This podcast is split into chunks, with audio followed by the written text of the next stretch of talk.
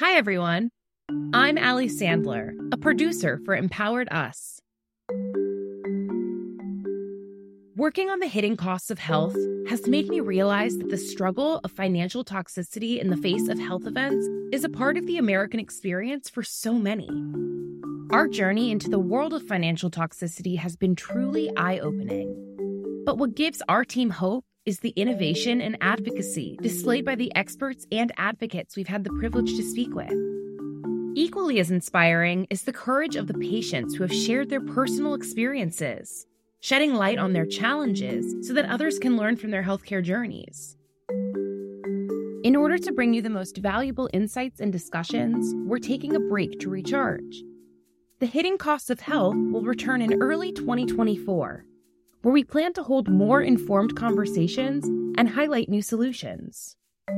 Do you have an idea for an episode that you'd like to see on our show? We'd love to hear from you. Please reach out to us at podcast at empoweredus.org or visit our website at www.empoweredus.org.